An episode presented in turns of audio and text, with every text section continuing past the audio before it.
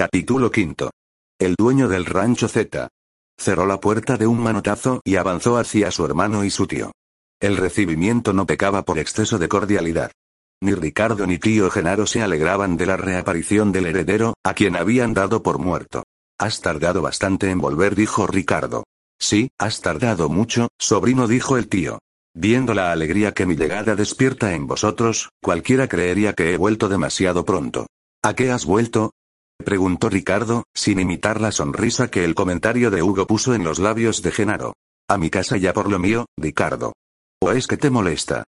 Ricardo está encantado, como todos nosotros, dijo Genaro. No me gustan las hipocresías, declaró Ricardo.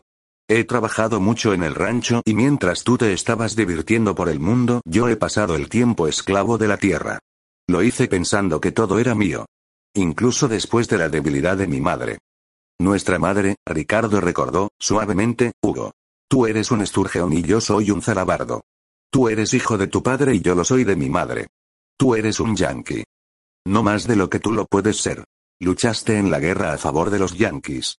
Si no lo hiciste por simpatía, ¿por qué lo hiciste?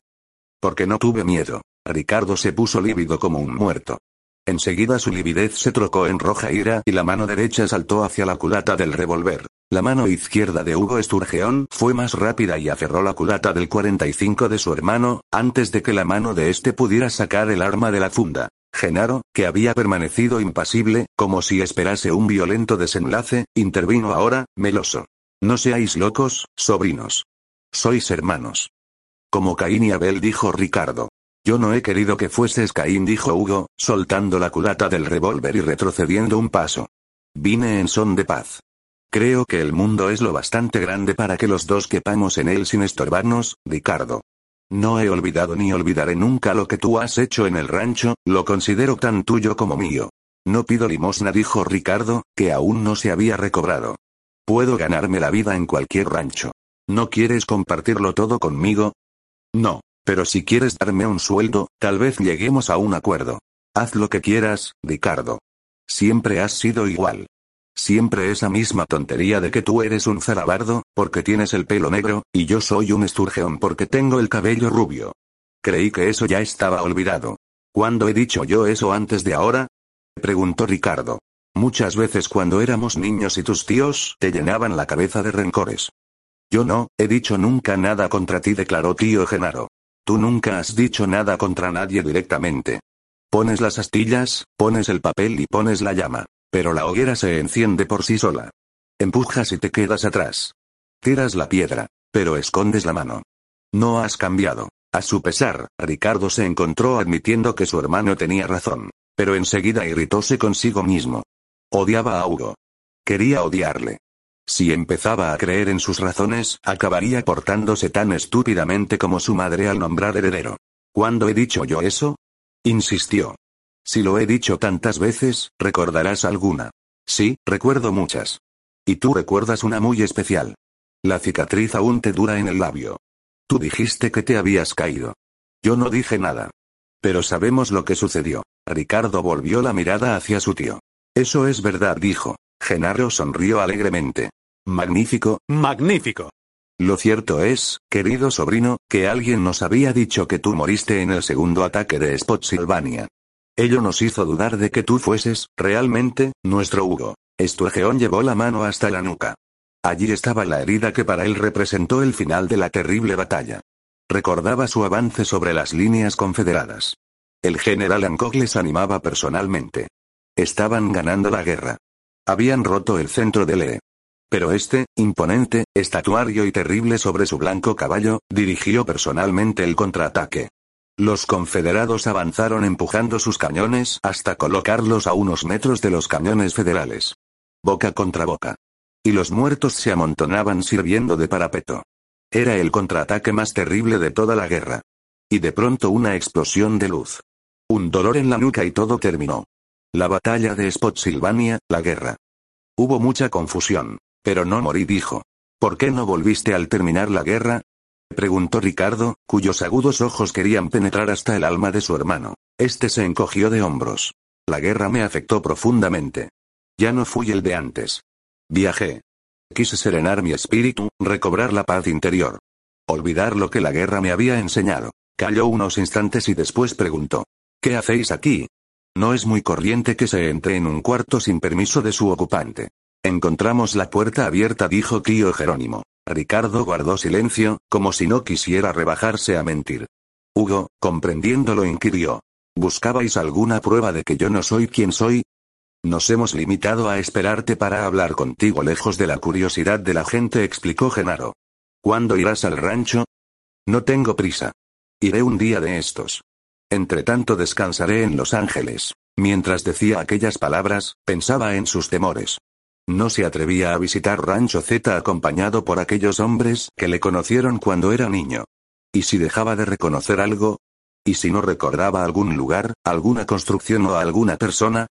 Si prefieres quedarte en Los Ángeles, puedes alojarte en casa de tu madre. Ya sabes dónde, ¿no? Tío Genaro le recordaba a un hombre a quien conoció años antes. Cuando mentía arrugaba casi imperceptiblemente la nariz. Y aquello era una trampa. Estaba seguro. No recuerdo que nuestra madre tuviese ninguna casa en Los Ángeles. Tal vez la compró después. Sí dijo Ricardo. La compró poco antes de morir y murió en ella. Desde entonces nadie la ha habitado. Está cerrada. Don César tiene las llaves y solo te las dará a ti. ¿Lo sabías? Hugo movió la cabeza. No sabía nada y don César no le había hablado de aquella casa, a pesar de que se habían encontrado aquella tarde. Es raro, comentó tío Genaro. Pero todo lo que hace don César es anormal. Iremos a verle. No es necesario. Si la casa ha estado cerrada tanto tiempo, no estará habitable hasta dentro de unos días. Entre tanto me alojaré aquí. Es un buen hotel, a pesar de que tiene las cerraduras muy poco seguras. Los dos visitantes se dispusieron a marcharse. Cuando quieras ir al rancho avisa, dijo Ricardo. No será necesario, dijo tío Genaro. Cada día habrá en Los Ángeles un coche dispuesto a conducir a su hacienda al propietario del rancho Zalabardo. Hugo no hizo ningún comentario. Dejó que sus visitantes se marcharan y al cabo de un rato, comprendiendo que no podría dormir, bajó de nuevo al bar. Este se hallaba mucho más animado que aquella tarde. La mayor animación la daba la mesa en torno de la cual se sentaban seis jugadores de póker.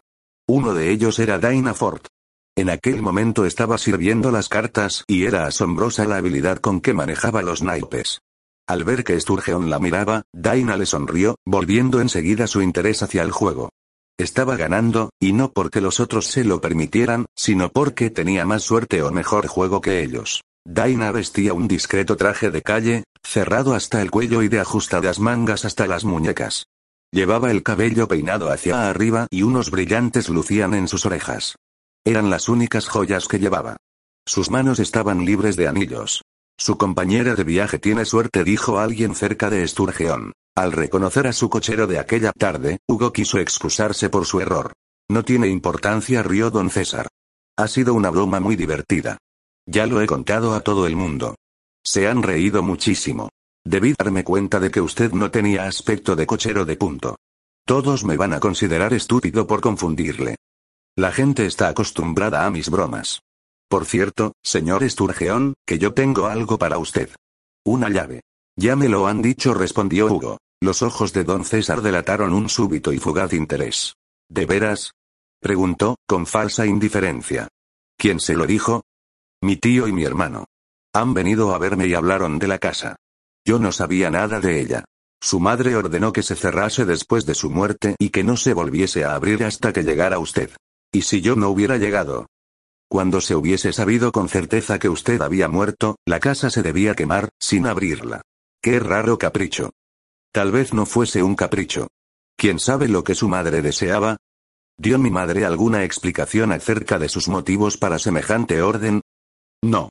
Me entregó la llave y en cuanto sacaron el cuerpo, los demás testigos y yo cerramos la casa y depositamos la llave en el banco. Hasta hoy ha estado allí. Tome. Era una llave poco impresionante por su reducido tamaño y su sencilla forma. Una llave como tantas otras. Como había cientos y miles de ellas. La casa está en la calle Vallejo, frente a la Rosa de Diamantes. La encontrará muy fácilmente. Sturgeon guardó la llave y quedó abstraído. Don César se apartó de él al cabo de un momento, sin que Hugo se diera cuenta de su marcha. El ensimismamiento de Sturgeon fue roto por unas exclamaciones que llegaban de la mesa de juego, donde Daina acababa de ganar un pozo enorme. Cuando se reanudó la partida, Sturgeon fue hacia la puerta de la posada y salió a la plaza. El aire soplaba casi imperceptible, perfumado y cálido, agitando las ramas de los árboles de la plaza. La mano de Hugo palpaba el bulto de la llave en el bolsillo. La calle Vallejo estaba cerca. Entró de nuevo en la posada y pidió a Yesares una lámpara de petróleo. Sin hacer preguntas, Ricardo se la entregó. Hugo Sturgeon se dirigió hacia la casa por las desiertas y tenebrosas calles del viejo Los Ángeles. El ruido de sus pasos rebotaba como pelotas contra los muros de las casas. Hubo un momento, en que el joven pensó haber oído otro eco de pasos tras él. Se detuvo para escuchar. Pero el silencio fue absoluto. Reanudó su camino y volvió a detenerse un par de veces. No, no se oía nada. ¿Por qué tenía que oírse nada? ¿Por qué debía haber alguien interesado en seguir sus pasos a través de Los Ángeles? Era Hugo Sturgeon Zarabardo. Un hacendado de Los Ángeles, en California. Una mezcla de yankee emprendedor y de hidalgo aferrado a las viejas costumbres. ¿Para qué le iban a seguir? Más, tal vez siguieran al otro. ¿A quién? A Daniel Smith. Nadie parecía conocerle. Él sí que lo recordaba. Un virginiano occidental con quien intimó desde el primer día de la guerra. Se alistaron juntos. Dan estaba dispuesto a luchar por el sur, pero cuando la Virginia occidental se separó de la otra Virginia, Daniel siguió a sus compatriotas. Luchó por la unión con el mismo entusiasmo con que lo habría hecho por el sur. Me gusta la guerra, muchacho. Me gusta matar. No puedo remediarlo. Es una pasión irresistible. Cuando aprieto el gatillo y veo, a través del humo, cómo cae uno de esos diablos grises, siento en todo el cuerpo un calor delicioso. Pero me gusta matarlos de frente. Me da náuseas matarlos cuando están de espaldas. A pesar de esto, Dan era un compañero magnífico y de excelente corazón. Hugo lo recordaba cada vez con mayor detalle. Habían marchado juntos a través de todas las tierras y de todos los campos de batalla hasta que fueron a quedar al mando del carnicero Grant.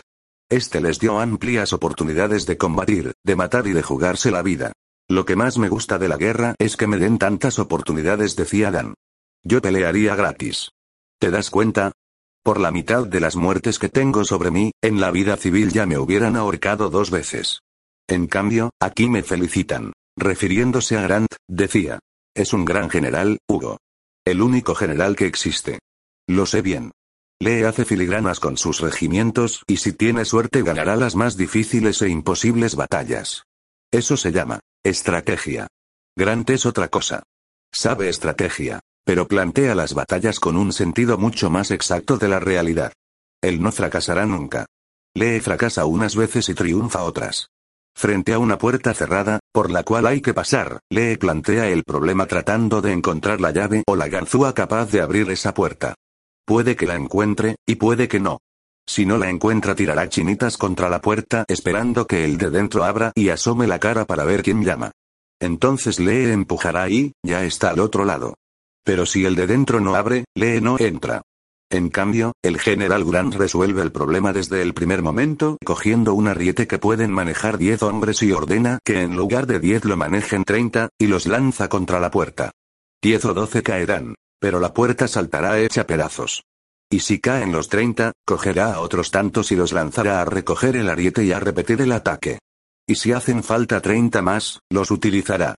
Al fin, irremisiblemente, la puerta se viene abajo. Es un trabajo sucio. Pero qué buenos resultados da. Y los que intervenimos en ello nos divertimos mucho.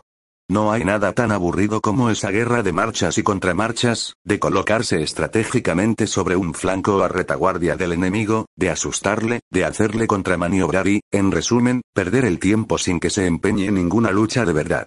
Es la guerra bonita, que se riñe como si fuese una partida de ajedrez, en la cual uno de los jugadores dice al otro, amigo, dentro de 22 jugadas le haré jaque mate.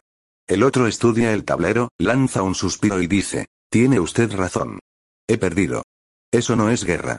A mí que me den ataques a la bayoneta, cargas de caballería y asaltos contra unos cuantos cañones bien emplazados. Así era Dan Smith. Lo último que Hugo recordaba de él era su voz aullando de placer mientras disparaba contra los endiablados sudistas que atacaban en Spotsylvania para recobrar las trincheras perdidas. Dan anunciaba siempre el blanco elegido, luego disparaba y, si la bala daba donde él quería, gritaba como un loco. Y rara vez fallaba el tiro. Lo que Hugo no podía recordar era el rostro de Dan. Si le hubiera visto ante él lo habría reconocido enseguida, o tal vez no. Pero ahora, cuando trataba de ponerle un rostro a la personalidad de Smiths, siempre le ocurría lo mismo un rostro blanco, sin ojos, nariz ni boca.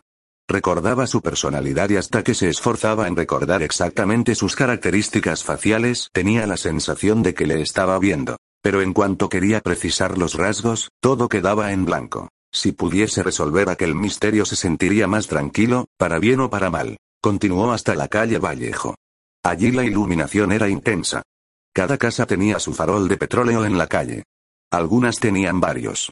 Se oían músicas y voces alegres. Frente a las apenas humeantes ruinas de la Rosa de Diamantes, Hugo vio a Dinah Ford acompañada por un hombre que tomaba notas en un cuaderno con un lápiz que de cuando en cuando se llevaba a los labios para humedecerlo. Mucho había corrido la joven para estar allí cuando él la había dejado en la posada, triunfando en el póker. Tal vez el coche que esperaba a poca distancia explicase la rapidez del traslado. La joven era una mujer dinámica y sin duda no perdía el tiempo yendo a pie a los sitios a donde podía ir en coche. Al ver a Hugo, Daina le llamó, presentándole luego al del cuaderno. Señor Sánchez, le presento a mi socio. Señor Esturgeón, este es Sánchez Puerta, un carpintero genial. Tiene ideas demasiado buenas y la gente no le comprende. Pero yo sí. Le apoyaremos económicamente para que se establezca por su cuenta.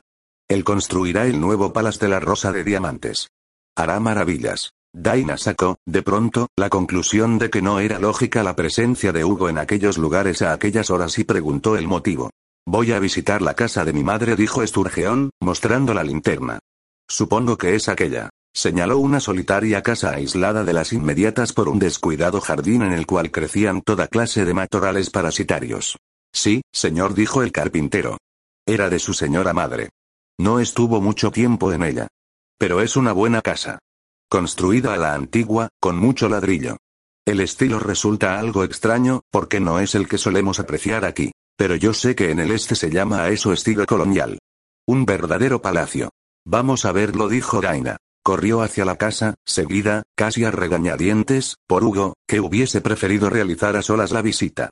El carpintero se quedó junto a las ruinas, tomando notas en un cuaderno. Hugo sacó la llave y la metió en la cerradura. Instintivamente hizo un esfuerzo al darle vuelta, pensando que el óxido acumulado durante aquellos años dificultaría el movimiento del pestillo. No ocurrió así. La llave giró fácilmente, el pestillo corrió ligerísimo y, contra toda lógica, la puerta se abrió sin un solo chirrido ni gemido, como si cerradura y goznes hubieran sido engrasados aquel mismo día. Daina iba a entrar. Pero Hugo la detuvo. Encendamos el farol, dijo. Y agregó, es raro.